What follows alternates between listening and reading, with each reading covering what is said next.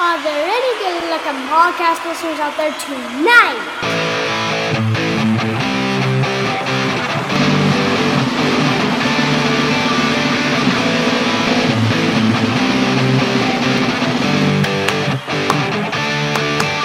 Soccer dude Rockin' America. He doesn't know soccer, but he's gonna talk about Soccer Noob Rockin' America. Tactical analysis. Transfer news. unlikely. Hey, that's not what I wrote. I don't really care. We're going with it now. All right, Soccer Noob Rockin' America. Soccer Noob Rockin' America. Featuring Person Noob talking about soccer lots. Hello and welcome to episode 118 of Soccer Noob Rockin' America, featuring you know who. Hello. Yeah, that's my 10 year old daughter co host, Person Noob. We are trying to learn about the whole sport all across the world at once. We figured, why take it on piecemeal? Every single top flight league in the world, in any FIFA associated country, all the national team tournaments, everything is within our purview. And we're going to do 10 mini match previews for you throughout the show, as we always do, in addition to our three super fun bonus matches. We are looking for matches with stakes. It, sometimes we're going to be in big leagues and tournaments, sometimes in some of the smaller confederations, countries, and leagues in the world. But if it's important where it's being played, it's a pretty good chance that it's on our radar. And that gives us the leeway to talk about matches that you're not going to hear about anywhere else. And we hope that you get a lot of enjoy- enjoyment and fun out of it. We nerd out a little bit on the geography. We'll do a food related culture break later on. Uh, is going to return with their very own Endangered Aminals segment and debut a new theme song for it. And perhaps best of all, for the only the second time ever, we've actually managed to con somebody into appearing on the show. We think there might have been. Uh, some sort of uh, confusion as to what the name of our show actually was, but we're willing to live with that if it was going to mean that Thomas Costello of the Bryant and Me podcast that talks about soccer, particularly women's soccer, and lots of other podcasty things, as they like to say, joining us for a preview of a match from the very tippy top of the women's, uh, the WSL, the Women's Super League, the top flight over in England, kind of give us a state of their league and of that match and of Thomas's favorite team. We're looking forward to all that, but we can't get to it unless we kick off some of these matches. Let's dive right in with Match number one. Nothing on Friday caught our fancy quite enough for it to make the podcast, so we start on Saturday. Our first match. This is going to be a little something for the noobs like us. A very simple mini preview of the Manchester Derby. Yeah, the Premier League, top league in the world. Four Champions League group stage berths are what they will get at the end of the season. One Europa League group stage berth, and yet another berth into the Europa Conference League's playoff round. That's what's at stake for all of the top teams by the end of the season. Right now, here's where your powerhouses from Manchester sit. Manchester City. They'll be playing host, and they are uh, currently rated number four in the league, number B, Man City. They are in second place. The two teams are separated by just four miles, so more than being in the same city. This is pa- practically an intra neighborhood derby. Just love it. To look at the table specifics, Arsenal, at the time that we scouted it, led the league with 44 points. Man City sit five back with 39, Newcastle and Manchester United at 35, and then Tottenham flirting with one of those Champions League berths at 33. The recent series between these two, a slight edge to Man City with a 16 4 and 13 record. Not a lot of draws in there. Kind of an interesting thing to note. The overall series over the 100 plus years, I suppose they've been playing it, Man United have had the edge with a 7, 77 58 and 53 record. You can catch this particular iteration 7:30 in the morning here in the states on the USA network or you can catch a Spanish language broadcast of it on Universo. So, Man United, they're currently only rated number nine in the league on offense. Been a little lacking that regard. One and a half goals per match and change. Number five defense overall. Not too bad, giving up just over a goal per match. And the overall number six goal differential. by all the stats, this is a team that's overachieving in the table, although with the team with the budget like uh, Man United have, it's almost impossible to say with a straight face that they're ever really overachieving. But it is interesting to look at those metrics and wonder will the will they be able to get a result at home and how will they be looking at the end of the season? One might guess based on goal differential alone that they're not going to be heading to the Champions League, that uh, they might slip down rather than whole, uh, tread water or move on up. Key players to look for on the scoring leaderboard with seven on the season. Forward Marcus Rashford. He's got over 50 national team caps. Uh, tied for second best in the league in assists with six. Christian Eriksen, uh, Danish defensive midfielder, but certainly has some offensive prowess, as you can see here. Now, if that name rings a bell, if you're a casual soccer fan, yes, this was the same guy that had the, I believe it was heart issues issues back in the Euros, the European National Championships, uh, fairly recently. So good to see that his recovery seems complete. Spent the heart of his career with Tottenham.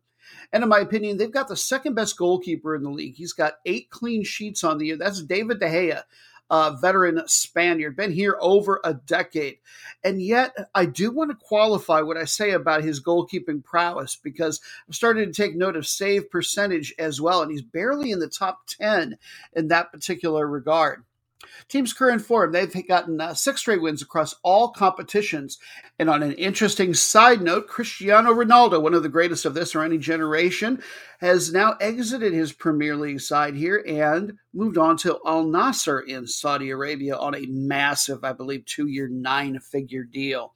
So it'll be interesting to see what the offense looks like completely without him. Not that he'd been starting with any regularity. Man City, number one in the offense, uh, number one in offense in the league, almost two and two thirds goals per match, and then a top three defense to go with that boot. They've got the number one scorer in the league by a mile. Erling Haaland, who I believe uh, I've been hearing more and more being referred to by the nickname of the Meat Shield, which I just absolutely love. He's got 21 goals on the season, just astounding. Helping him out, number one on assists, longtime star Kevin De Bruyne, Belgian midfielder, almost 100 national team caps to his credit as well. He's always an interesting one to watch over the course of his career because he's not real strong, not real pacey or super fast, but he's smart. He's a really good dribbler. And I think that Christian Pulisic uh, model, the American superstar, models his play, at least in part, on Kevin De Bruyne, is even though they don't play the same position. They're both guys that like to dribble right at people and see what happens. Team's current form 5 1 and 0 across all competitions. Uh, looking at at the odds on one particular site I found, to my mild surprise, the home field or home pitch, I should say, here for Manchester uh, United wasn't quite as strong a factor as I thought maybe it would be.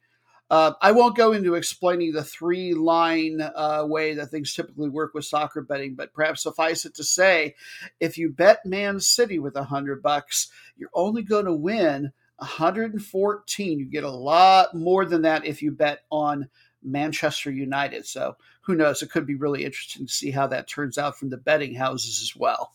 Match number B. See, that was completely painless, everybody. Now, things get just a little bit weirder here in our signature way. Match number B. You heard Person daughter Dearest and co host with that one, and you heard me make mention of it in the first match. We don't believe in the phrase number ugh, two uh, uncouth. It's bathroom talk. Let's replace that in our lives with number B, 1B, 3, 4, 5. You can say two, just not number and the other word, as I have found out when I accidentally do it. And uh, the management plays a pretty nasty sound effect to catch my attention.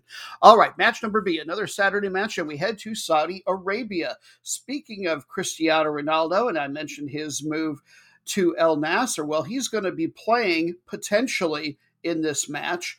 Number one ranked AFC league in the world, by the way, is the Saudi Premier League. They will get three Champions League berths into the Asian or AFC version of that. They're about halfway through the season. Number B in the table, Al Shabab, they will be your home team. They are playing host to Al Nassr.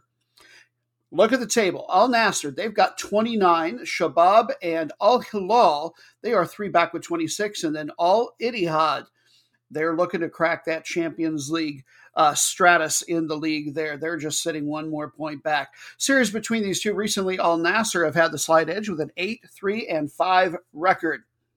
Shabab, the home team, will start with them, as is always our tradition. Shabab, by the way, means youth. So think of this as like Juventus over in Italy in Serie A.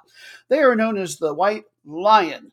Now, longer term listeners of the show will know exactly how we feel, and we want you to feel about Lion. Every darn team in the world is called Lion. Let's not be so cliche. Do something original. Shabab is really good. They're high enough in the AFC. Maybe they've earned the right to do whatever they want. They are considered the number 10 club in all of the continents. They play out of the capital city of Riyadh and have earned six league titles, but it's been a minute, a decade since they won their last one. 2010 Champions League, they made the semifinals. That's the best they've ever done. They're in the current one right now. They're about to play an Uzbek team named uh, Nasaf Karshi, round of 16. Uh, they qualified for that by finishing in second place in the 2020 21 season. Things for some of the countries are staggered, kind of interestingly, for which Champions League you're fighting to get into. Because based on last year's results, they wouldn't have got in. And I believe that means they won't be playing in the next one. They finished in fourth place, just missed out. This year, very well balanced team uh, second best offense in the league, scoring two plus. Uh, they've also got a top three defense and the second best overall goal differential. Key players to keep an eye out for, tied for number three in league scoring with seven, is the singularly named Carlos from Brazil. Plays right winger for them. European fans have a chance to recognize his name.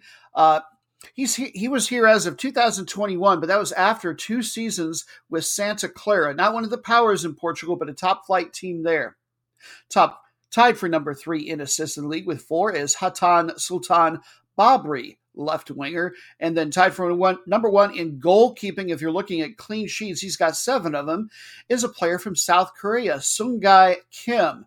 Spent most of, most of his career in the J1 League, the top flight in Japan. He's another one where it might be the defenders in front of him who should really be getting more of the credit. He's only number six in save percentage around here. Team's current form 1 1 and 1 in their last three. And now, Al Nassr. All right, full disclosure Cristiano Ronaldo is probably not going to play in this one.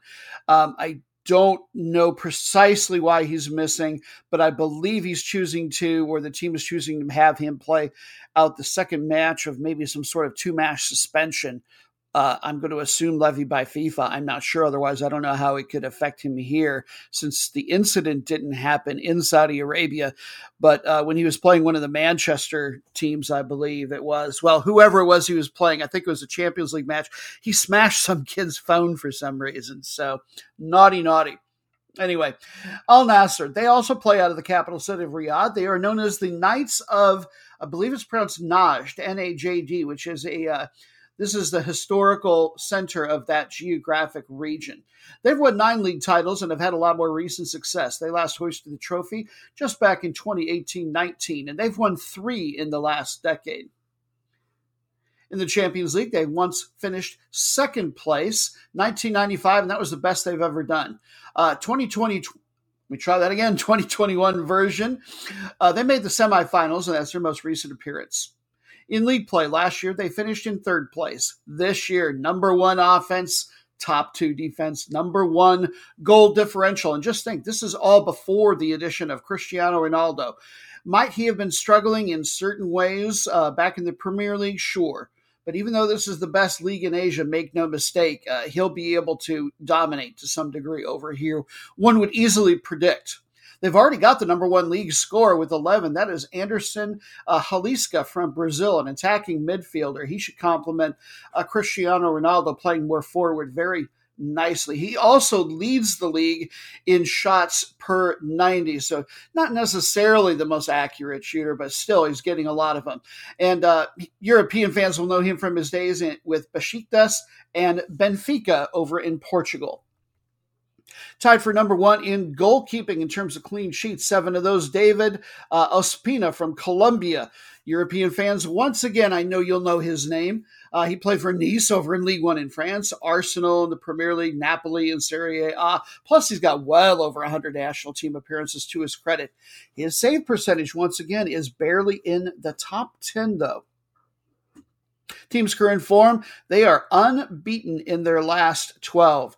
Uh, as far as the, uh, I looked for some odds on this game, and I think some of this might have been because people were holding off wondering if Ronaldo uh, was going to play. But I did find one reputable source that said even though both teams are very strong on defense, that based on their styles, that there's very little chance this should end up as a shutout. So we should see some goals there at least. Match number three. Saturday, we come back closer to home for us here in the States to the CONCACAF region for a Premier League matchup from the Caribbean country of Antigua and Barbuda. Now, this isn't the strongest league in the world. In fact, at least by a source that I really like, Kick Algorithms, they don't even get enough international played to really be ranked even within our association here. And I doubt it would do very strongly. Obviously, it's not the biggest country in the region by far, and maybe not even in the Caribbean, but football is very much uh, second best to cricket when it comes to sporting popularity.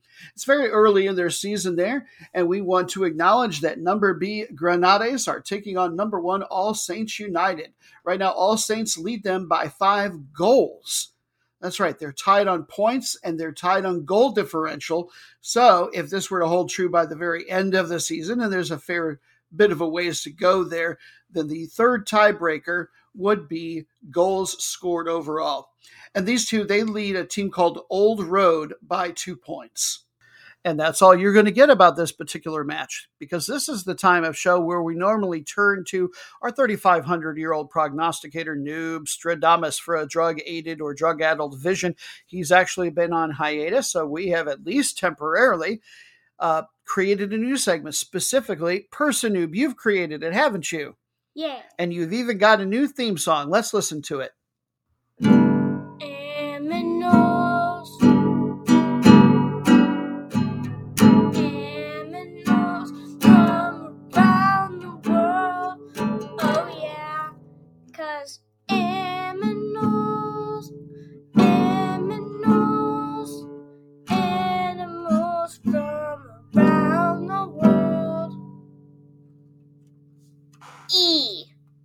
Well, that's pretty good. Um, especially considering you've been uh, you kind of had your guitar set, uh, set, aside for a while and you had been focusing more on uh, the ukulele correct? Yeah. I know they're related and that you're getting better and better with both but you play your ukulele a little bit more don't you? Mm-hmm. but is the ukulele an aminal? No. No it is not and neither is the guitar uh, so, from the island uh, island country of Antigua and Barbuda, you want to tell people what the name of the animal is that we're going to talk about that's endangered? The Antiguan racer. Yep, the Antiguan racer. What kind of animal is it? A snake. Ooh, slippery, sneaky. slippery snake. Sneaky snake. But how big do those things get? Are they super huge and scary like boa constrictors? No, they're three feet long. Okay, and are they? Uh, do we have to be scared of them if we ever go there? No, they're harmless to us. All right. You have any interesting facts for us about the snake? Uh, females are bigger than males, and they have bigger heads that's not the first time we've run into that sort of dimorphism where the uh, the female is bigger than the male in nature. I wonder why that is. I don't really have a working theory. Do you? No. But they've got bigger heads, you know what that probably means? Hmm. Bigger brained. That's been one of your phrases lately around the house big and in life. Is you really big like? brain. Yes, you like the idea of being big brained because uh, you are big brained, are you not? No, You don't think so? no. All right, let's learn a little bit more about the lizards. Where do they like to live? In shady woodlands with thick undergrowth. And why do they like that specifically? Uh, because when they hunt, they like hide in the leaves and the undergrowth. Yeah, and then they uh oh, and so then they like jump out. They like pop out. Pop out. That's a better way to put that because snakes probably have a hard time jumping. I'm assuming this is not a special snake that has legs, does it? No. If it had legs, it probably wouldn't be endangered. it would be finding other ways to survive. All right. Well, I'm going to give a couple of the facts here now. personally, this is what I found most interesting as I helped with the research. They used to be all over the country's islands, uh, all over Antigua and Barbuda, the big islands, the little like islands. And what was it that made that so possible? Uh, there were lots of lizards and like no natural predators. Okay, now let's Uh, talk about yeah. their history a little bit and exactly what happened to them. Uh, in the late 1400s, Europeans arrived, began developing huge sugarcane plantations. Well, sugarcane, that sounds pretty good. I mean, I don't know if snakes eat sugar, but what was the problem with that?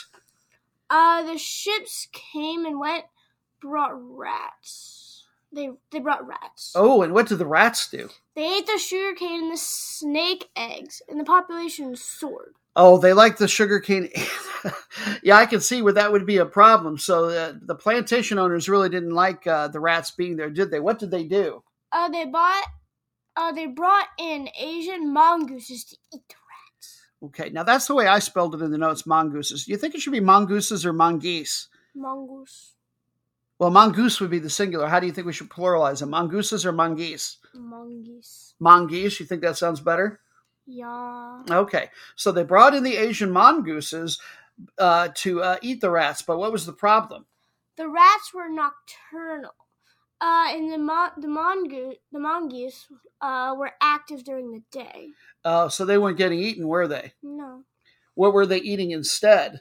Uh, instead, the mongooses ate the snakes and other native animals. Yeah, now they didn't. So they didn't bring in the mongoose to uh, specifically eat the snakes. They were harmless, and they probably didn't care much about the snakes. But Yeah. that could have been a positive for the snakes, but it turned out to be negative Negative. because now they had rats eating their eggs, and the mongoose is eating them.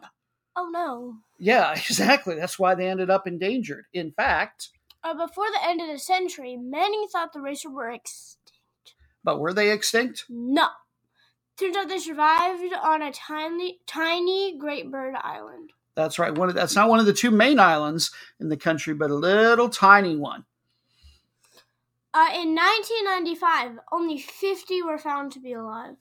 And then so what happened? What did they do? Uh, conservationists quickly worked to eradicate the island of rats and mongoose, and it worked. Uh, I wonder what they did to bring. I wonder if they brought in like even bigger animals to eat them, or probably did something else. I never did see that. Did you? No. Okay, what else did they do? Uh, the snake sent to New Jersey did not work out. Yeah, well, very few people or things that go to New Jersey work out, but specifically they got sent to a zoo. But what was the problem with sending the snake somewhere else? Uh, they have low resistance to disease and to snake mites. Okay, so they didn't survive very well in New Jersey and wouldn't have much anywhere else. We won't blame blame New Jerseyans for that specifically. But now, what kind of shape are they in?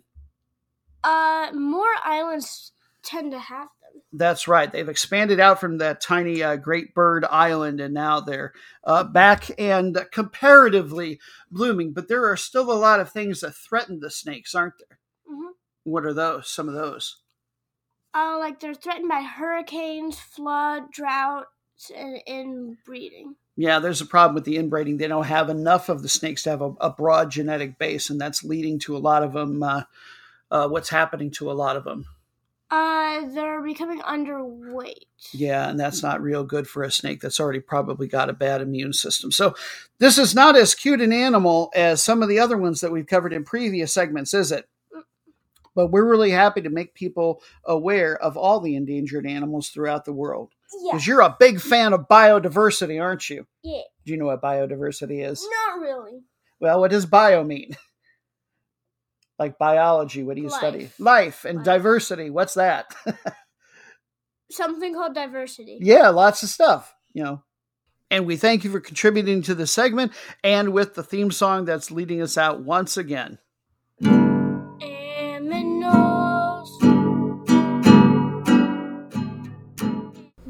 Match number four. And now we flip the calendar page to Sunday, our fourth match. France's League One is our destination. It is now the fifth ranked league in UEFA after spending so many years in the top four. So they don't quite max out on Champions League and international berths, but very, very close. They'll get to send two teams to the Champions League group stage. One team also to the Champions League, but they'll have to start the third qualifying round, one to the Europa League, one to the Europa Conference League. Your matchup number four, Rennes, taking on number one, PSG. Always like seeing PSG go on the road because they've been the dominant power in this league, it would seem, for the most part, for so many years, with just a little hiccup here and there. All right, a glance at the table. PSG have 44, Lens have 40, Marseille have 36, and ran your uh, home team today, they have 34. Monaco are just a little bit further back, one point at 33. Series between these two, PSG, big advantage. No surprise here. 17, 5, and 6 record in recent years. This is another one you can catch on television. 2.45 p.m. in the States on beIN Sports or beIN Sports and Espanol if you prefer. Rennes, now, they're uh, from the northwest part of the country in the province of Brittany, about a quarter million, quarter million people in the city proper, three quarters in the overall metro area. Uh, for car manufacturing, telecom, and they've got the largest women's prison in the country. So if you like keeping track of that sort of thing, well, my gosh, we are women's prison noob, at least as France is concerned, no more. And now we all know. By the way, I recognize that uh, Rennes is not likely to be a team that challenges for the title, but they should very much be in the hunt for a Champions League berth. And with them hosting, it's not unthinkable that they could get a result against PSG today. They have never won the league title, in fact. They did win their FA Cup there, the Coupe de France, three different times. 2018 19 was by far the most recent. That's the only one they've won here in the 2000s. They were joint winners in 2008 internationally of one of the tournaments that was considered a predecessor to the Europa League, which is the second tier international club tournament in Europe. 2020 21 Champions League, they made the group stage. That is the best that they have ever done there. They're about to play Shakhtar Donetsk out of the Ukraine in the Europa League playoff round. Last year in league play, they finished in fourth. This year, their bread gets buttered a little bit more on the offensive side. They're top three in that regard, getting exactly, I believe, two goals per match. Overall, they've got the fourth best goal differential. The defense is pretty good, but it's not in PSG's class by any means. Key folk to look for. Number seven league scorer with nine on the year is Martin uh, Terrier, or Terrier perhaps. He is a Frenchman, winger. He played some for the French national team at the youth levels, but that was as far as he got. On the assist leaderboard with four is Benjamin uh, Bourigeaud. I'm going to pronounce it B O U R I G E A U D. I thought it was Beauregard at first, but this appears to be related, but not quite it. Anyway, he plays midfielder for them. Team's current form uh, they have won two straight and five out of their last six, but they haven't had a single clean sheet in their last eight matches. And I don't care if it's home or away, when you're playing PSG, wow, it seems like a, a, clean sheet should be nearly impossible to come by. We're talking about the Parisian Giants who have won eight league titles since just 2012, and they are your defending champions. They're about to play Bayern Munich in the Champions League round of 16. They have never won the league, eh, which always surprises me every time I, uh, or yeah, the Champions League, every time I revisit that factoid. They've made the semifinals before, 2019 20, best they've ever done. This year in the league, number one on offense by a mile, getting almost two and three quarters goals per match on average. They've got the number one goal differential by almost a factor of two.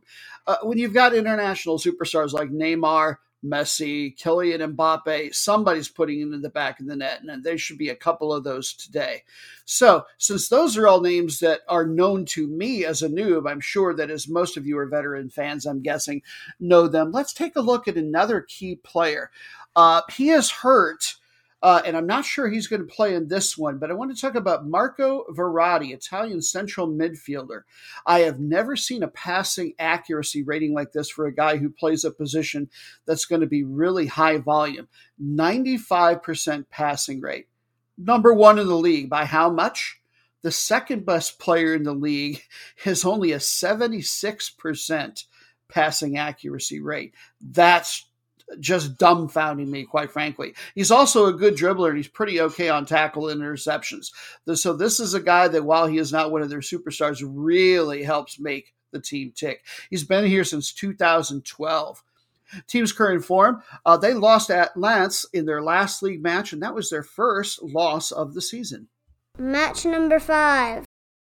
And for our fifth match, as we reach the halfway point of the podcast, we head back across the Atlantic to the WSL. That's the Women's Super League, the top flight in England, the fourth ranked league in all of UEFA. As such, they're going to get one team into the group stage of the Champions League next go round and a couple into the qualifying stage as well.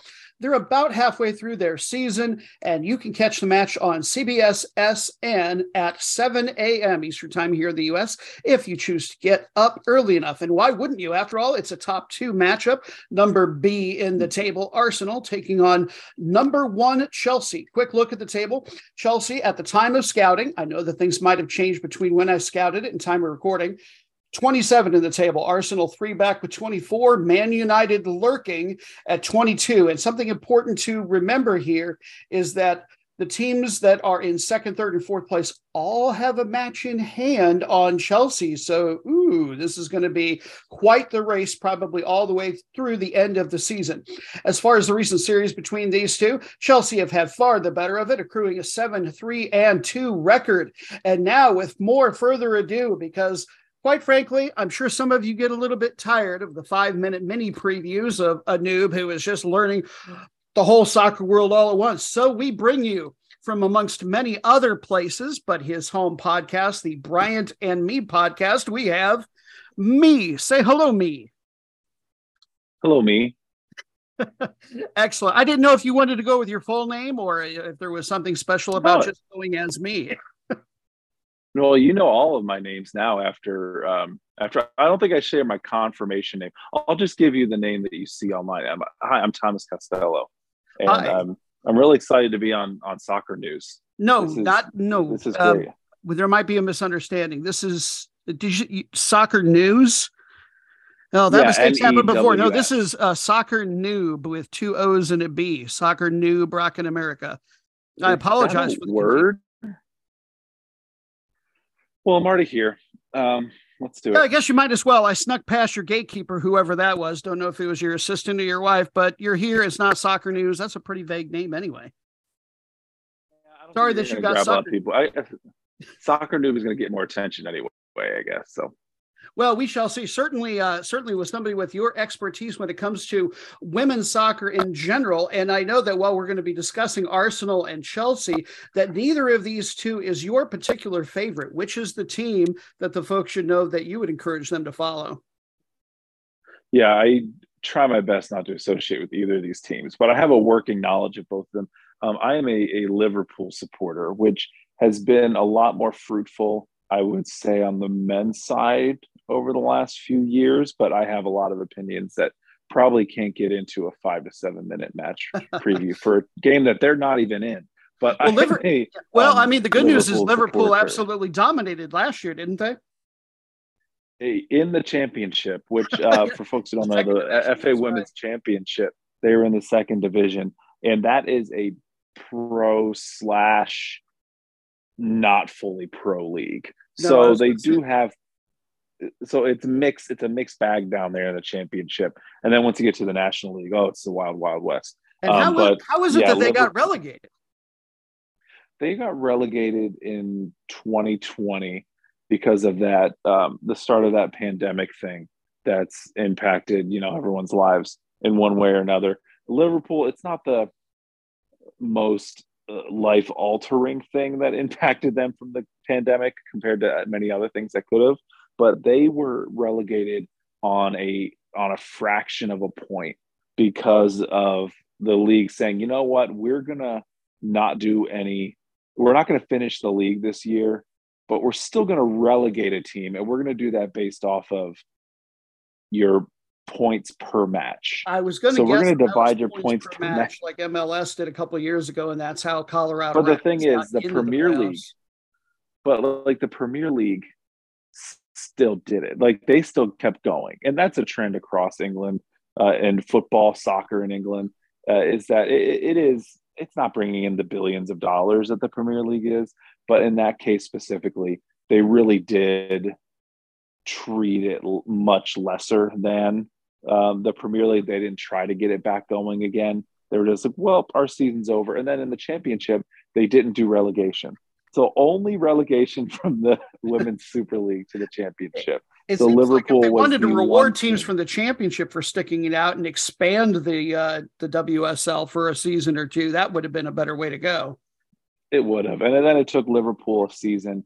Um, it was close in the first season, but Leicester City, who is now not doing too great, the WSL, uh, they kind of their first year professional, they kind of barnstormed the championship, and Liverpool was changing managers and players were leaving because when you get relegated, obviously you lose some talent, and so they they needed that year to adjust. But then last season they um, handedly won the championship, going up to the Super League. So now this year, uh, who knows how it's going to end? I don't think they're a team that's going to get relegated. I mean, if you look at the table right now, Leicester City is uh, not doing great. They have zero points. no, no points in games. the table. so Liverpool is eight points clear there. Not as worried about relegation. Um, but now it's just okay. what is your team going to do? Are you going to invest, or are you okay just not being relegated? Um, so that's kind of the life of Liverpool supporter. But at this point, uh, in the women's Super League, and you could even say in the men's side too, it hasn't been you know smooth sailing this season either over there. I, am a big believer um, in goal differential, and just to look at that, it seems like they might be able to ride their defense. If nowhere near a Champions League spot, they should be able to flirt with a uh, top six uh, finish. Everton might be the team that keeps them out on that, but we shall see. Uh, they're in ninth yeah. place now. The one thing uh, I will root for Liverpool on your behalf, since you're kind enough to be on the show with us, because if oh. nothing else, I have to see them finish ahead of the dreaded Tottenham Hotspur, who are currently in eighth place.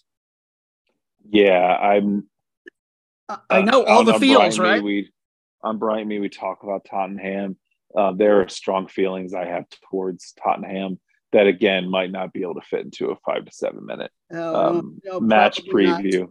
Well, I would encourage you to hate them along with us here at Team Noob for the most sensible reason, in our opinion, which is that it's a team that was named after a, a twice named traitor in uh, Harry the Hotspur Percy. That would be like naming uh, the New England Revolution the New England Benedict Arnolds and having it in all caps for some reason.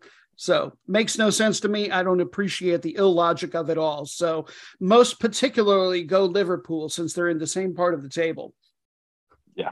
Now the Chelsea Arsenal game. Um, what do you have for us as far as this particular matchup? I've got my usual notes, but I have a feeling that your knowledge runs a little bit deeper across the league, even when Liverpool isn't involved.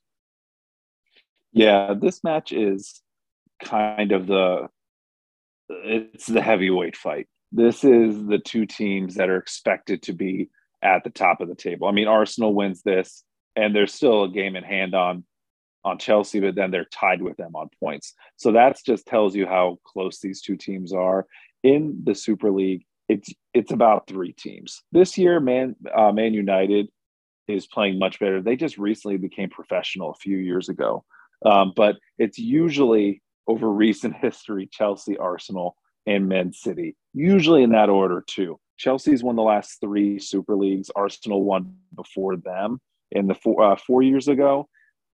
I, I think this is the match that if you're not a fan of either side, you'll still watch because of those league implications. No, if you're yeah, really I... into the Super League, or if it's a great, it's a great way to learn about the league because the players too. Each of the teams, unfortunately, one of the team's best players is out, but uh, Chelsea, like they they have names that are are really exciting to watch. Yeah, who are a couple? Who are the couple of the uh, the key names for Chelsea? I know one of them you're going to mention is out from our uh, our chatting kind of pre-interview, but go ahead and uh, lay those both on me if you would. Yeah, Pernille Harder. She played for Wolfsburg a couple seasons ago. Um, she unfortunately just got injured, so she's going to be out for um, quite some time. I don't think they put a specific number on how long she's going to be out, but it is substantial. It feels like she's not going to be playing for the rest of the season. So her introduction to the league, it already helped the strong Chelsea team become even stronger. But without her, I still think Chelsea has a good shot, especially because Arsenal's missing someone who's I would say comparable, maybe even a little better than Harder, who's also out. But for Chelsea, who's going to be on the field is Sam Kerr. She's uh, an Australian. She really got her popularity in the NWSL. She played for the Chicago Red Stars, won the mm-hmm. league scoring record for most goals in a season. And then Chelsea was like, we're going to make you the highest paid player in all of women's soccer. So she went overseas. She went to England. And Sam Kerr is somebody who get her the ball anywhere close to the 18. And I feel sorry for whoever's defending her. Yeah, um, Chelsea is this. Oh, go ahead. Oh, no, just had a little cough. Sorry. Oh, no. Chelsea is a side, and Arsenal too. Whenever they play the bottom half teams of the league, um, it, it's a we kind of joke around on Brian me that once you score one goal, you're about to score six goals. Yeah, because once the... they're able to, yeah, once you're able to get past the defense of like, uh, let's say a Leicester, Leicester's going to sit back against these teams. It is really top heavy, maybe not as top heavy as other as other, excuse me, um, women's leagues in Europe, but it is slightly top heavy with only a few teams really realistically in the argument to win at the end of the season.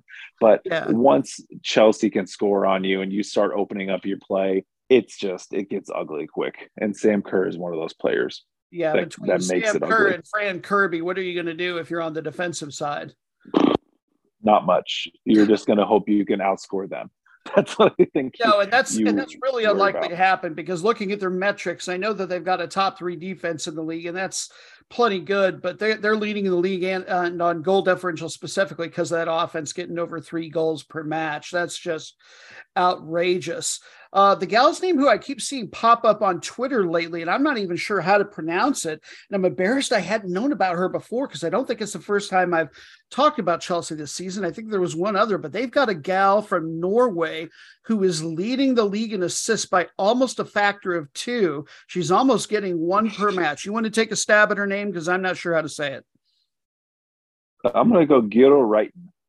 Could be okay. So we're going with the hard G. That's fair. Yeah. Yeah, yeah I don't think it's like the Euro. I don't think it's like the gyro. Um, I'm gonna go gear. I'm gonna go hard G on that one. That's fair enough. Although uh, although Euros are delicious in my opinion. Oh gosh, oh for sure. Yeah. So you you, you like in Canton, Ohio? Yeah. There's a place called Papa Gyros in Canton, Ohio. Oh. If you ever want one. Um, uh, yeah, although why you'd be in Canton, Ohio, I don't know. But if you well, ever are, if the Euro, if the Euros are good enough, I'm there now. I gotta, you know, forget this soccer stuff. Let's get into the meat of this, literally, figuratively.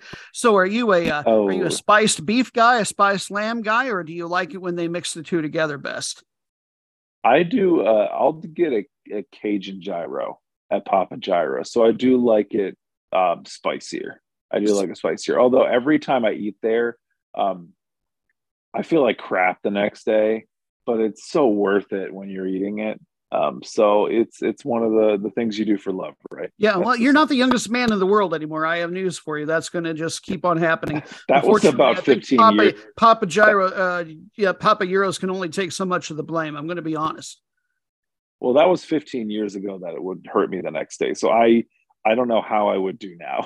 might we, we might discover that it had lethal, potentially lethal consequences. All right, so we've got yeah. Chelsea and uh, and Euros knocked out of the way.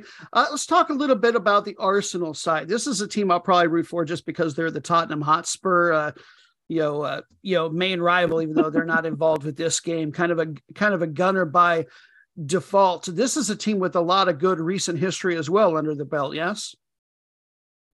Yeah, um, Arsenal's and they're always right up there, either in second or third, or like I said, four seasons ago when they won the whole league. Um, Arsenal is another team that really invests in their women's side, which I I can appreciate. Even if I don't like you know the club or the teams, I can respect what Chelsea and Arsenal do. Um, so I put Arsenal at the same level of putting money into it, investing into it. The problem with Arsenal right now is that Vivianne Miedema who is from the Netherlands. She was 2021 mm-hmm. Women's Footballer of the Year. Um, she's she's insane, but she also just tore her ACL. So now she's going to be out for about 11 months or so, about a year, um, which is awful. You oh, never goodness. want players to do that. I mean, never want that to happen to players. Um, so she's out, unfortunately, but they still have quality even without her on the field. They still have Beth Mead. She's an England international. Um, they also have uh, Katie McCabe, who's an Ireland international. She's played with Arsenal since 2017. She's been one of those leaders on the field for Arsenal, and then also internationally, Ireland just qualified for their first Women's World Cup. So that's um, it's Arsenal's not a team of slouches with Miedema gone. Let's put it that way. No, I mean I've uh, for the two seasons I've been following the league in any capacity. I believe they've had Manuela Zinsberger, that Austrian goalkeeper, and she is she and the defense in front of her are both incredibly uh, tough. I think they've only been allowing a goal roughly every other match, maybe a half yeah. dozen goals on the year if uh, memory serves. And uh, I know on the off- offensive side, I was kind of looking for star scores to look for when uh, they look like one of those teams, kind of like the Brazilian men's national team. Who are you going to focus on? They've got three right. players that all have four goals each. None of them are uh, like well within the top 10 for the league, but they can score from it seems like just about any position and anywhere on the field. And with Miedema out, I think McCabe gets more attention. She only has three goals right now, um, but she's somebody who's coming off of a career season last year with Arsenal. Um, she had 11 goals and eight assists last season. I think this year, uh, especially with Miedema out, she's got more is going to be asked of other offensive players. And I think that kind of Brazilian nature of everybody can score it's going to happen even more. I think McCabe could be one of those names to watch as somebody who benefits. I know it's hard to benefit when your teammate is out like, for injury, but somebody has to step in. I think she can step in in a big way. Yeah, I think so too, especially uh, because I suspect that she doesn't have the she she's got a little bit more freedom to score this year, I would think, with Caitlin Foord, uh, you know, being in the top three in the league in assists. Another one of their Austrians. They seem to like the, Arsenal has a lot more international players. It seems like than any other other teams that I've looked at. They've got people from all over the place. But yeah, if Caitlin, who I know used to play for uh, Gotham before they were Gotham, if she's able to uh, yeah, feed the ball to McCabe, but McCabe doesn't have to worry about getting any assists. That could be a real boon for her in goals scored. Yeah, and anytime anybody comes from Sky Blue or Gotham, I feel I feel for them. So I'm I'm happy that she's able to now flourish and um, and shine here in, in Arsenal or at Arsenal, I should yeah. say. Are you saying she's just probably happy and feeling relieved and uh, you know to be out of Gotham? I think so, for sure. I think so. Um, I know from our Twitter discussions, time, you got fans of Gotham that listen in, so that's for them. it's also because Sky Blue was the team before Gotham, and they did not treat their players very well. And right now, at this point, I kind of call Gotham um, polishing the turd because you still have the same owners, you still have the same people in charge. But yeah. are, hey, are, are the players logo? Yeah, are the players still uh, sleeping in like uh, you know 20 year old used Winnebagos with, or whatever they were doing to him? Yeah, with like like rats and stuff in them, and I think they didn't have the bathrooms. They had to go out to porta potties, um, and yeah, I think that uh, that has improved just because I think the pressure and the focus has made them improve. But I, I still don't like they're not anywhere close to top spenders. But again, another topic. I think you should just come back and talk yes, about all these I would, topics. I would love I to be able to wrangle in a you know a half hour uh, NWSL season preview before too long, and I know the draft is coming up for them. But as you said, on it on another show perhaps so we've got we've got lots of good people and lots of good history here between these two particular teams they will play once more before the end of the season but nevertheless this will probably be one of the two you know key matches for the entire league season because while both Manchester uh, ladies teams are pretty darn good, I, I think that they're going to uh, thumb wrestle probably for that uh, final Champions League spot. Would that be fair to to guesstimate at? Um, two things. First, yeah, I think Man City will get the advantage. They have Bunny Shaw, who is a Jamaican international. You'll see her at the World Cup this year. I think that gives them an edge. I think she's another one of the best goal scorers in the world. I think playing for Jamaica doesn't get the same attention, uh, especially like Sam Kerr, who, like I said, took NWSL by storm, but plays for Australia. Australia's hosting the World Cup. She already gets a ton of attention, and she played in the United States and stuff. I would put Man City above them. And the second thing I have, um, the NWSL draft was tonight. Yes, hat. So um, it's currently going on right now. Awesome. All right. Well, uh, Tom, we have uh, Thomas rather. We have one more question. I'm referring to myself in the royal we, royal we. Goodness, one more. one more person who was going to be a part of this, and I was going to write her in a funny question to ask you, but oh. she's playing some haunted house uh, game on Roblox with her friends uh, uh, two doors down here in her in her part of the house. So no person oh. visitation for us today, unfortunately. So we'll simply end with this uh, last question. Tom Costello of the Brian and Me uh, podcast. Uh, can we not be best friends? I I say there's an opening. I, I say let's do it. Uh, the vetting process is a little tough. Um, unfortunately, not able to do any like hazing or anything just because of you know suspensions and all that stuff and past history. But uh, interview process isn't too bad. I I think that you're a strong candidate to be potentially considered. I, I, I think that's very generous of you, and I think that if Bryant's were a part of the interview, uh, interview podcaster would be uh, more than merely a bright light shining in uh, Noob's eyes to keep that from happening. But that was very diplomatic of you, and I appreciate it. I think if we were both around, he would um, he would encourage you to be my friend. And I think he'd like, please take him. He's all yours. Good luck, buddy well, we have enjoyed listening to your podcast over the years, uh, last couple years, both person, noob, and me. And I'm certainly thrilled that you were able to take the time from all the various appearances you do, plus your regular non-sports full-time job to uh, help us out with the WSL. Because I'm trying to learn uh, Team Noobs. One of our part of our mission state uh, statement is we're learning the whole darn world of soccer all at once. God help us. It's a lot to bite want, off. So being able to learn a little bit more about these teams, Liverpool, and kind of the state of the league in general, it's been a lot of fun. Thank you so much for helping us out, Thomas. Hey, no, thanks for having me. I appreciate it. Tell tell P Noob. Um, it was I, I was bummed to miss out, but I understand where I compete with Roblox uh, yeah, that's about how well I complete uh, compete with Roblox as well, especially when she's got three or four classmates on, which is nice. They had a tornado drill at school today, so I think she really needed the uh, or not a drill, a, a oh. real tornado situation. So, all right, yeah, I'm glad so she needed okay. the stress relief. Yeah, for sure. Well, yeah, I'm definitely not known as a stress relief, so um, I hope that I hope that helps her out.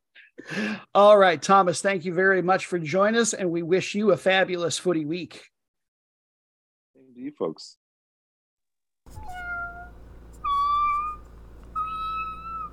Back, back, I say, feral felines. Fine, I will give you what you want a recap of last week's matches. Let's take a look at a match number one last week from the AFF semifinal. First leg of the home and away two legged tie, Indonesia versus Vietnam. The result was a nil nil draw. Saturday, match number B from England's FA Cup, the third round. Chesterfield, our new adoptee from, I believe, down in the fifth tier of British play. They took on West Brom and played to a real shootout 3 3 draw.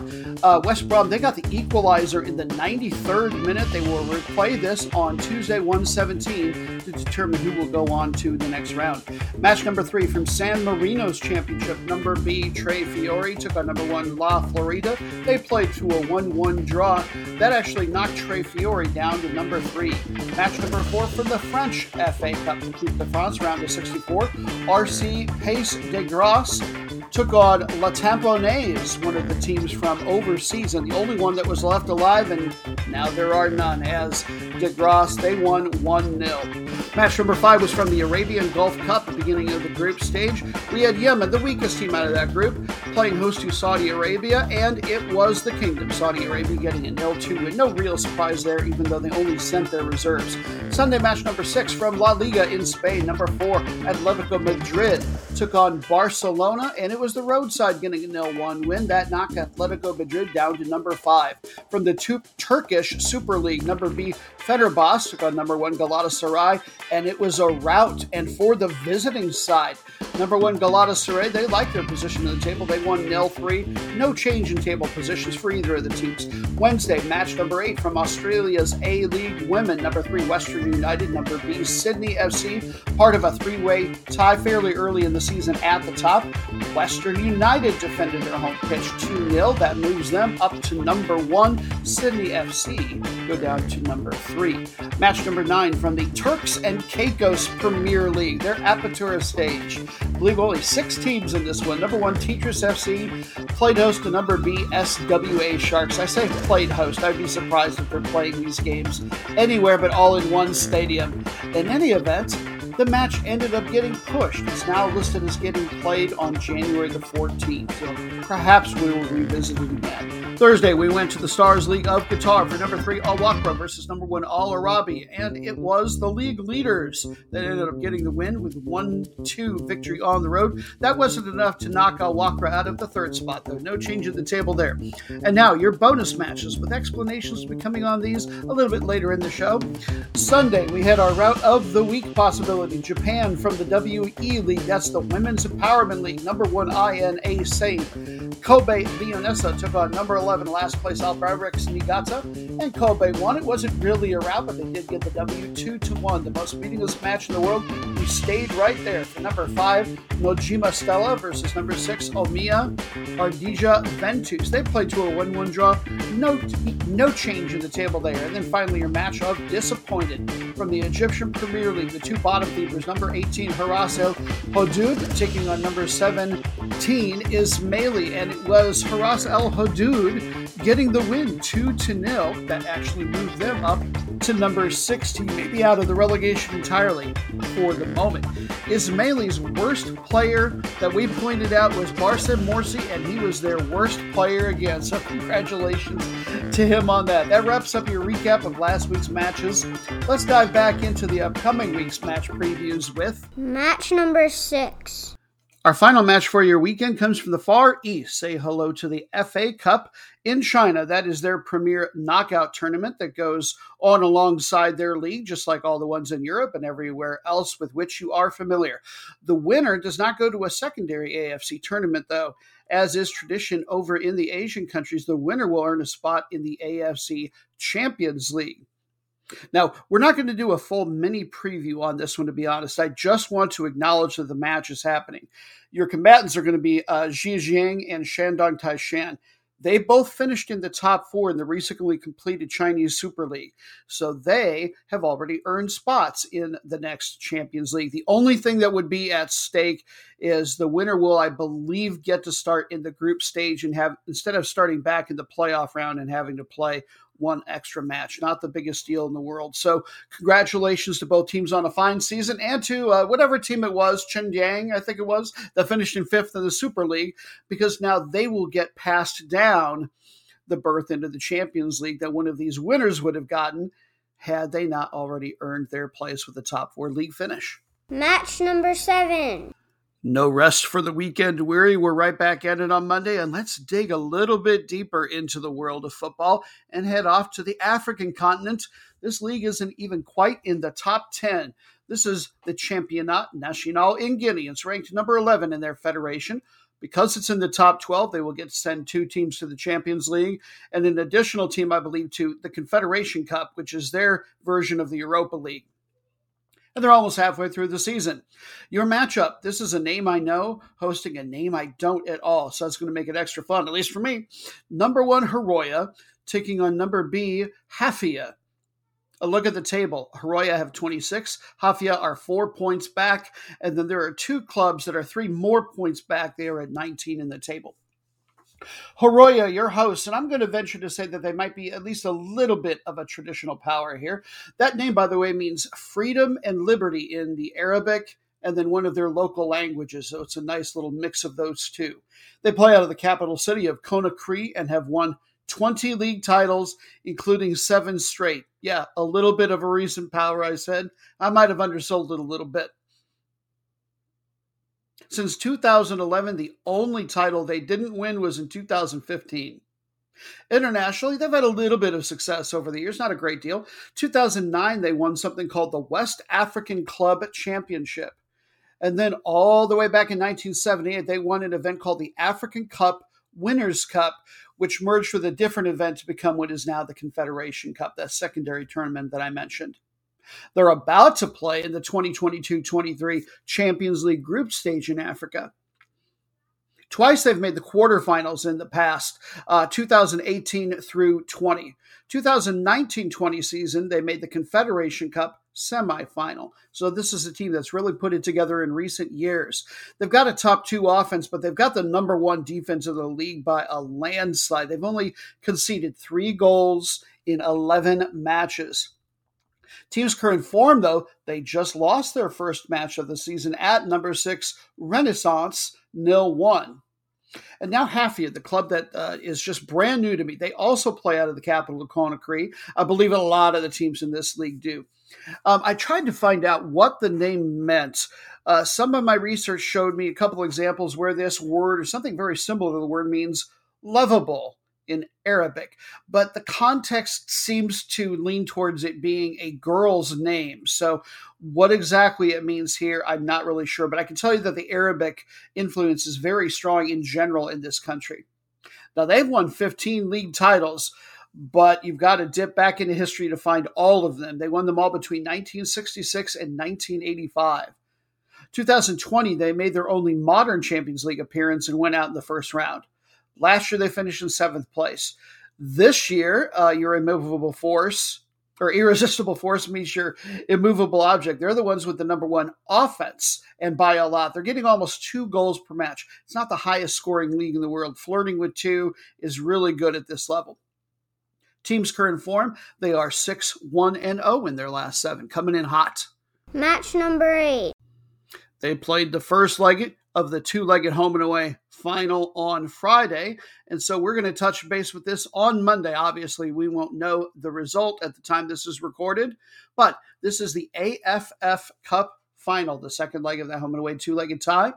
Uh, Thailand and Vietnam are your two finalists. So Vietnam hosted the first one, and then Thailand, as the more highly seeded team, they get to play host for the second one. Now, the AFF, I won't go into the details of the acronym because it gets a little it gets a little strange. But basically, this is your Southeast Asian Subfederation or regional uh, national championship. This is the weakest of, I believe, five subregions within the Asian Football Confederation, and I believe they all have their own version of this event. The Southeast one is a really big deal because this is the weakest federation. And so this gives a lot of these teams a chance to, well, quite frankly, have a shot at winning anything at all. Now, Thailand, they are ranked just outside the top 100 worldwide by FIFA and known as the War Elephants. Take that, Lions. That is the superior mascot, and I believe could even win in a fight against a lion. Maybe not. I'm not. I'm animal noob as well, I guess. Team's never been to the World Cup. The Asian Cup, which is the Asian National Champion, uh, Championships, they finished number three in that once, but that was all the way back in 1972. 2019, they managed to get to the round of 16. That's their most recent appearance and the best they've ever done. Regarding this event, they are your six time winners. Uh, defending champs and have won three out of the last four titles. They came into this year's event, though, with only the second highest uh, seeding of all the different teams based on those FIFA rankings. They advanced to the final by defeating number four seed Malaysia 3 to 1 on aggregate. Number one in event scoring was six. Teerasil Dangda. Teerasil, that sounds like eye drops to me, doesn't it? You know, can we get the guy who was the teacher in Ferris Bueller's Day Off to run an ad for him? All right, that's a rabbit trail we don't need to go down. I love that movie. He plays striker for them and for a team called uh, Pathum United, veteran, 34 years old. Man United actually had the rights to him for one year early in his career, but he never appeared for them. They he loaned uh, he got loaned out to Grasshopper, a pretty decent Swiss team, and he actually played for their reserve team. Gives you a little perspective on the level here. Uh, he also played for Almeria, which right now is in La Liga over in Spain. Team's current form 4 1 and 1 in this event. Their only loss was a 1 0 loss in the semifinal that obviously they overcame. And now, Vietnam, the Golden Star Warriors, ranked just inside the top 100 by FIFA. No World Cup appearances for them either. Two Asian Cup appearances, though. 2019, they made the quarterfinal, and in fact, uh, that's as far as they got in both of their appearances. They've won the AFF Cup title twice, and you'll remember me saying uh, the home team today, Thailand, has won something like what four out of the last five. Well, 2018, that was the year that Vietnam won it. They come in number one seeded in this event. They advanced in the semifinal over number five seeded Indonesia, 2 0 on aggregate. Second best event score for them was Nguyen Tien Linh. He scored five times. He doesn't play for quite as good of a team, to be honest, as uh, the other fellow that I mentioned. He plays for Becamex Binh Duong, which is kind of average at best. He plays striker for them. Team's current form, they are 4 2 and 0 in this event and they have yet to concede a single goal. Match number nine. I believe this may be the most Monday matches we've ever had in our year and change of running this podcast. Who knew it was such a popular soccer day? We're headed back to Africa for a really uniquely formatted event, the African Nations Championship. Now, somewhat longer time footy fans might even still might think that I'm talking about the AFCON. That is their national championships or continental championships for their national teams, I should say. This is not that. The African Nations Championship is a biennial event that was founded in 2009, and its national teams, sort of, to be eligible for the play for the team, any given player has to be playing for a team somewhere in a league in that country. So, example, Egypt, if they were participating in this event, which they don't happen to be, Mohamed Salah, one of the greatest players in the world, who's over in the Europe in the uh, Premier League rather, he is not eligible to play for the Egyptian national team for this event. It's all about growing up and giving some reward to uh, the players that have decided to stay local, although I'm sure in most of those cases they would prefer the money of Europe or other places. One other interesting thing about this is despite the fact that the biggest players are not going to be playing for any of these particular teams, FIFA still counts this towards their world ranking. So there's still some importance for this event for the teams and countries. Now, this was actually slated for last year, but yet another COVID ca- uh, casualty, but now they're back. The whole thing's being hosted in Algeria. Uh, all but eight teams for this event entered at the qualification stage. Uh, 18 teams are still left alive. They've been divided into five groups of either three or four. Out of the groups of four, the top two teams will advance. at single round robin. And uh, just one team's the winners from each of the groups of three. The matchup we've decided to give you an example of is number three Mali versus number nine Angola. This looked like it would be probably the most even match. They're using a pot system, so Mali is out of one of the better pots and Angola out of one that is adjacent to it numerically. Mali, they are known as the Eagles. Their full national team is ranked number 45 by FIFA. They advanced to this part of the event over Sierra Leone in the second qualifying round. Every single player on their real national team roster plays outside the nation. So I couldn't even really find any good information on the players that are going to be participating in this particular event. And they'll all be playing in the Malian uh, Premier League, which is not a super strong one, to be honest. Uh, they are two time event runners up here. The most recent one was 2020. And now Angola. Talk about your not lions. They are known as the giant sable antelopes. Congratulations. That's one of the finest nicknames I've seen in a while. Uh, they're ranked just outside the top 100 by FIFA, number 117. They had to enter in the first qualifying round, which wasn't true of everybody. Some of them got to enter in the second qualifying round. Once they got to the second qualifying round, they had an impressive win over South Africa, 6 to 1. About 80% of the players on their national team do play with home domestic clubs. So these are players that are all a little bit more familiar with one another, probably get to practice a fair bit more together. And I think that could give them a distinct advantage in an event like this. Just to give an example of who is missing, their best player on the regular national team might be 24 year old midfielder Nelson da Luz. He plays for a Portuguese top flight side called Vitória Guimarães. He's only made a few appearances for them this year, but this country hasn't put a lot or maybe any other players into top flight teams in the top several leagues in Europe. As far as this event goes, they finished third in 2011, and that's the best they've ever done. And match number 10, we're done. Finally! This is the last of our main 10 matches before we get into the three super cool bonus matches. It is a Wednesday match and it is another FA Cup one. This time we're headed to Spain for the Copa del Rey, which is in its round of 16. By the way, the winner of this event will get to go to the Europa League. The team that is farthest down the Spanish football pyramid that is still by believe uh, still alive, I believe, is Ceuta, C E U T A, and they are getting to play host to Barcelona. Wow, what a big thing to have a big team like that coming in. Now, uh, Ceuta, they play in the Primera Federación, uh, which is the third division. Uh, they got promoted to this last year after finishing fourth in Division Four last year. Apparently, they brought a lot of teams up or they reorganized some things in the pyramid. So this wasn't even a team that exactly dominated that level, and here they are taking on one of the great clubs in the entire world. But you know what, person noob? What? What? I don't feel like doing a full match preview of this. Well, I do, but I'm not going to. You know why? Because while I don't think the listeners can hear it, I am getting a little bit of the rumbly tummy. I am getting hungry. Noob needs food. Noob need food. Yeah, do you need food? Yeah. I'm going to introduce you to a food here that uh, comes from this part of the country. We're going to do our culture break, which is usually a recipe from somewhere. And uh, no exception here, although I'm going to cheat a little bit because the recipe I found is actually a Brazilian one. I couldn't find a Spanish version. I can't think they're all that different, and the main point for doing this one would probably, uh, you know, trump the uh, the differences in the recipe anyway. Now, in the past, what's another segment that you have done for us that's food related? Person noob sandwich review. That's right. Review with a B. Don't forget to say it that way on the end, kids, if you're ever out there talking about our show. Our long O sounds always end with B. So I have found a sandwich that while you will not get to taste it, I do not have it here.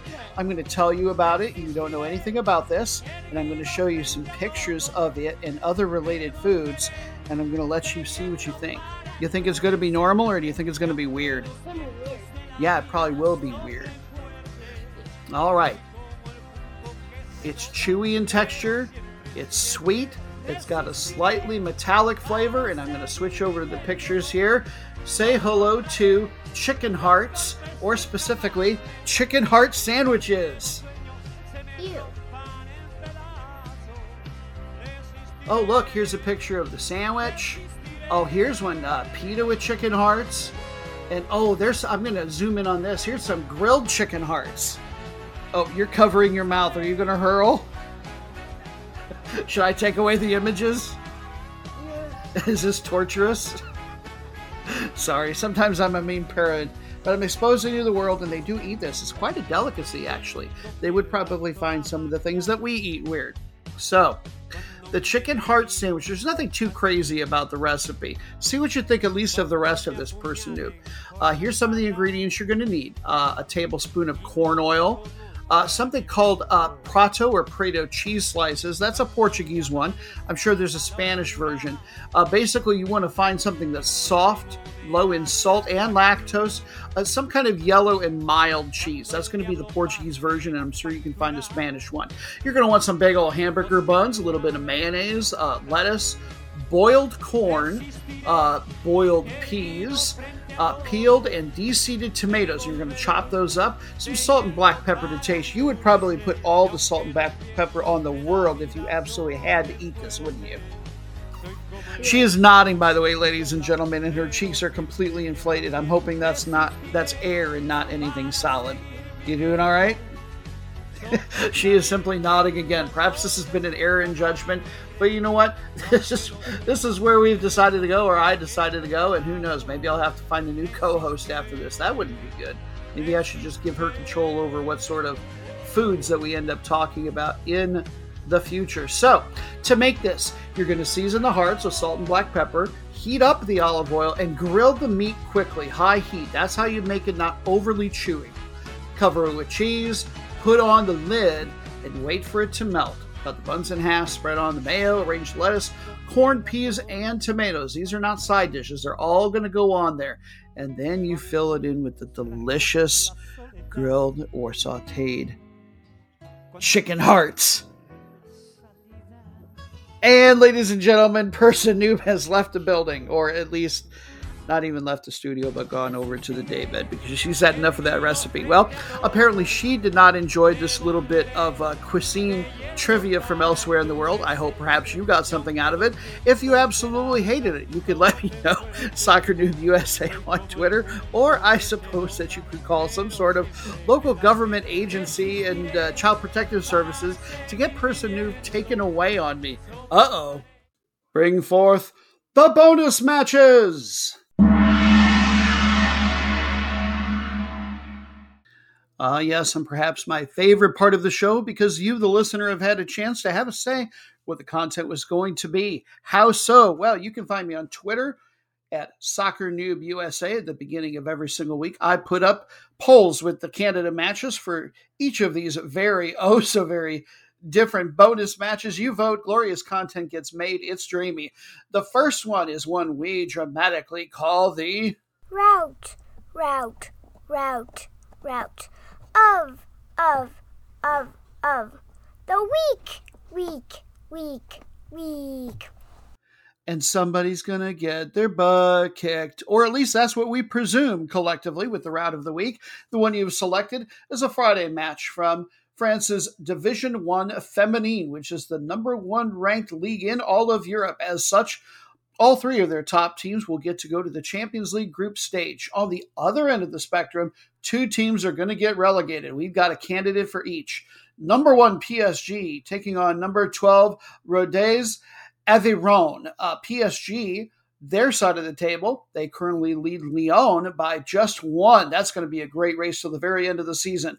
But unfortunately, what it means for uh, Rodez is that it's unlikely PSG aren't going to be going for a lot of goal differential in this particular one.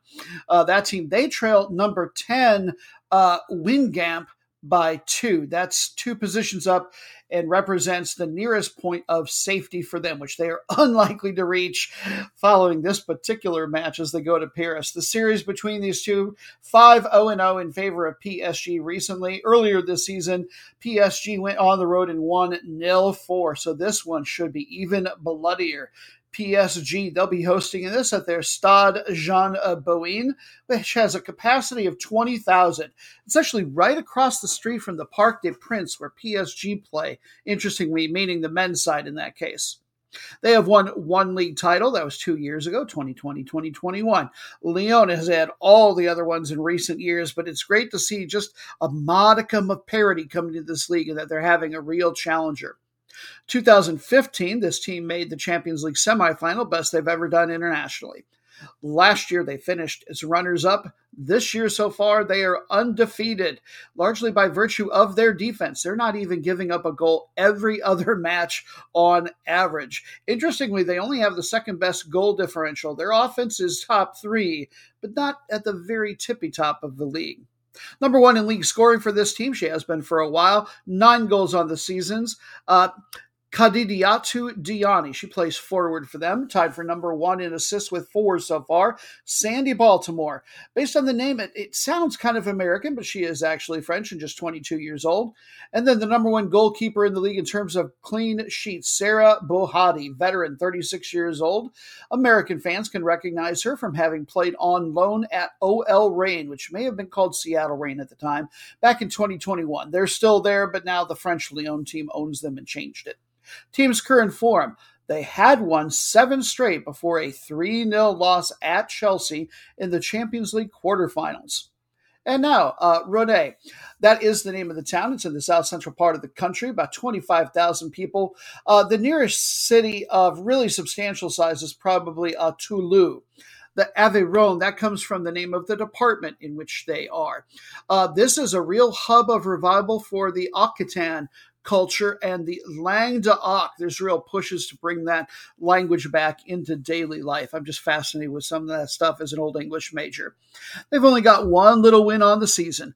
Last year, they won the second division, so good on them for making it up. So far, looking like they will be going right back down. However, uh, the defense is what they have a little bit on their side. They're tied for ninth in that regard, giving up almost two goals per match. I don't see a lot of hope for them. Their goal differential is tied for the worst in the league. If they do manage a goal, team scoring leader with three on the year is likely to get it. That is Alex Lamontagne, a Canadian center forward. Team's current form, well, they have lost three straight, uh, having a three and seven goal differential over that stretch. Could you be the most meaningless match in the world. Yes, you could. You're so boring. And we come not in the spirit of making fun of these teams that are more or less smack dab in the middle of their table, but rather we want to celebrate them and treat them as perhaps nobody else in the world is. Shine a little bit of a spotlight, what we can, on them. Your most meaningless matchups you selected, it's another Friday match from the A League Women, the top flight in Australia, where they're just over a third of the way through the season. They don't have any relegation out of this league, not that either of these two teams are in danger of it. The top four teams are going to make the league playoffs. That is unlikely for these two candidates as well. They are number seven, Canberra United, a capital city team, and they will be playing host to number eight, Newcastle Jets. Uh, currently, Canberra, they lead Newcastle by one. They trail number four, Melbourne Victory, by five points. Meanwhile, Newcastle, they lead last place, number 11, Wellington Phoenix, by six. There may not be relegation, but you still, I don't think, want the uh, you know the uh, dishonor of finishing in last in the league. Series between these two, the last couple seasons, Canberra have had the better of it with a three-one and one record.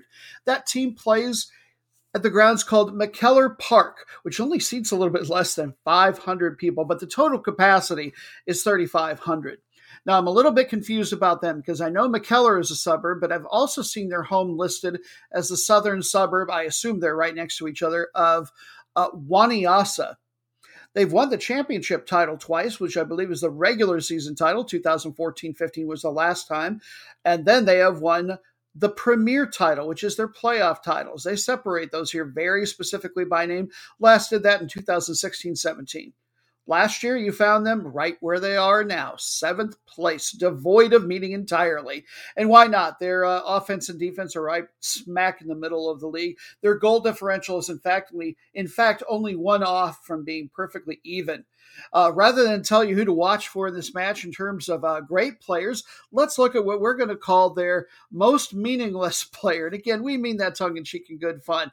But this is a gal who appears to be average statistically for the team, probably never gets mentioned on anything. Nickoletta Flannery, she's an attacker for them, just 23 years old. Uh, she actually played for Newcastle back in 2019 20. She's got a goal on the year, no assists. Uh, her passing is pretty accurate uh, but or rather suspect. But she has a really great tackle rate. Appears to uh, track back well on defense. So if they're going to climb up, they're probably going to need a bit more out of her. Team's current form, uh, their nil two win over number five Adelaide United snapped a three match losing streak. And just for fun, because we like to nerd out a little bit on geography here, I've decided to look up the most meaningless facts I could find. In the suburb of Wanniassa, the streets are named for Victorian politicians, Victoria being the state in which uh, they are geographically. In McKellar, the various streets are named after journalists both kind of interesting and ultimately uh, completely oh so meaningless. The most boring fact I could find on the fly. All right, Newcastle Jets. Newcastle's a country in the southeast part of the country, about 400,000 people. Last year, they too would be found exactly where they are now. Number eight. Now, statistically, they look a little bit different. I don't know if this is good, bad, or indifferent, but they've actually got a top four offense, getting one and three quarters goals per match. But their defense, woof. worst in the country by a lot two and three quarters goals per match.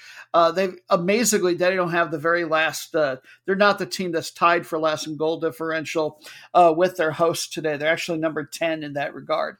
Most meaningless player for them, twenty three year old attacker Ashley Brodigan, two goals, one assist poor passer, but a pretty accurate shooter by percentage. And by the way, if you're looking for a team, and why wouldn't you be to root for, I won't go into the specifics of all of them, but there are four players of U.S. nationality on this team. Team's current form, they are 1 0 and 4 in their last five. And your most meaningless fact uh, this is Newcastle, the largest coal exporting harbor in the world. And now, and last, here we meet at the end of our podcast road, not to celebrate two great teams or even two mediocre teams like we did last match. No, this is the match of disappointed. And Mr. Sorbo, Sorbo's Herculean score is certainly warranted as we decide to visit two sad sack bottom feeders from somewhere in the world and figuratively hurl stones at them for no good reason at all. The match of disappointed is a Saturday match. We get a little bit of a twist. We mentioned this league earlier, but you got a person noob segment. This time we'll actually take a look at two teams from the league the Premier League of Antigua and Barbuda once again have made the show. This is the one you voted for.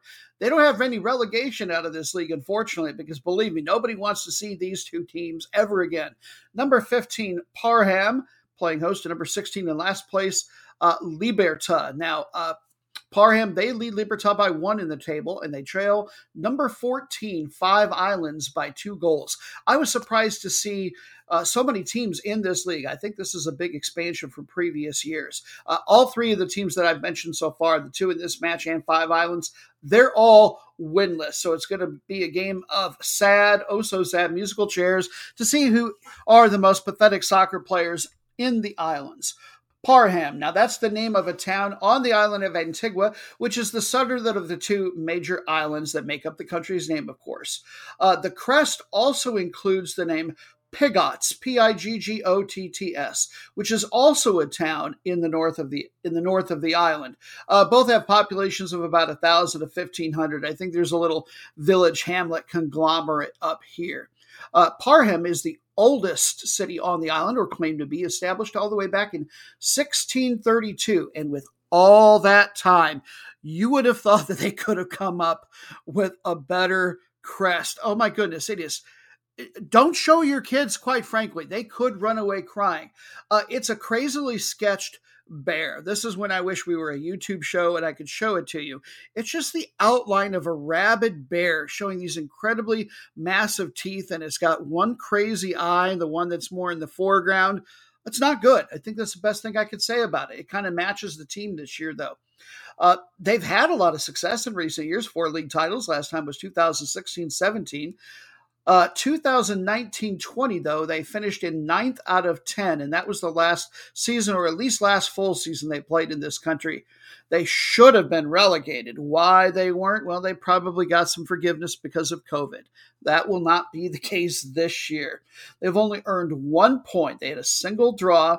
Uh, that was against Five Islands, nil nil. Not too impressive. They've got a lousy one and fourteen goal differential. Maybe somebody could draw some chalk outline airlines on. You know, maybe the ref could use that magic injury spray or no. I mean, uh, what they use to draw the lines for free kicks and point some arrows towards the goal they're supposed to be trying to push the ball towards.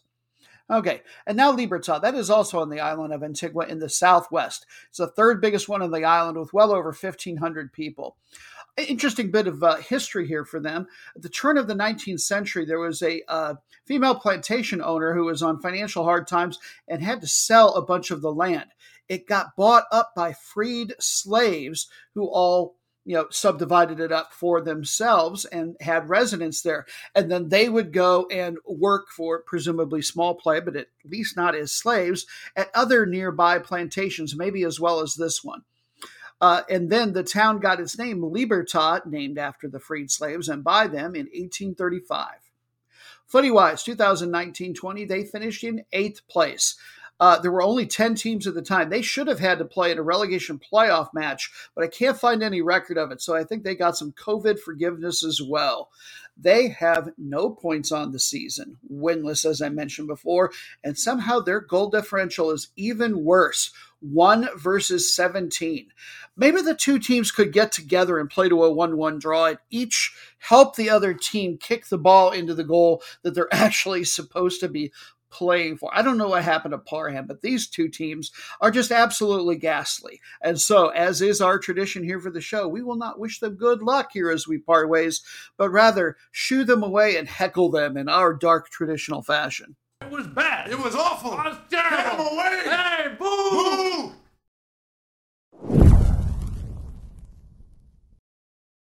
And that's a wrap for episode 118 of Soccer Noob in America, featuring Person Noob. I would like to thank he who is known as the management for all of his editing and production wizardry, to Dan, the Interno Inferno, whose continuing creative efforts and inspirations are always on fire, thankfully just figuratively, usually not liter- literally, to my daughter co-host, Person Noob. Mwah.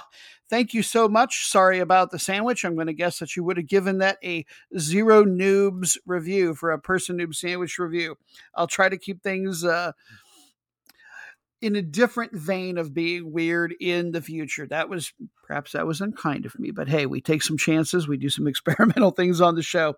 And thank you most of all to you for finding us. We hope that you have enjoyed our brand of soccer and humor, and that if you think you know somebody who would enjoy a nice change of pace podcast about the sport, that you will pass us along to those footy minded friends.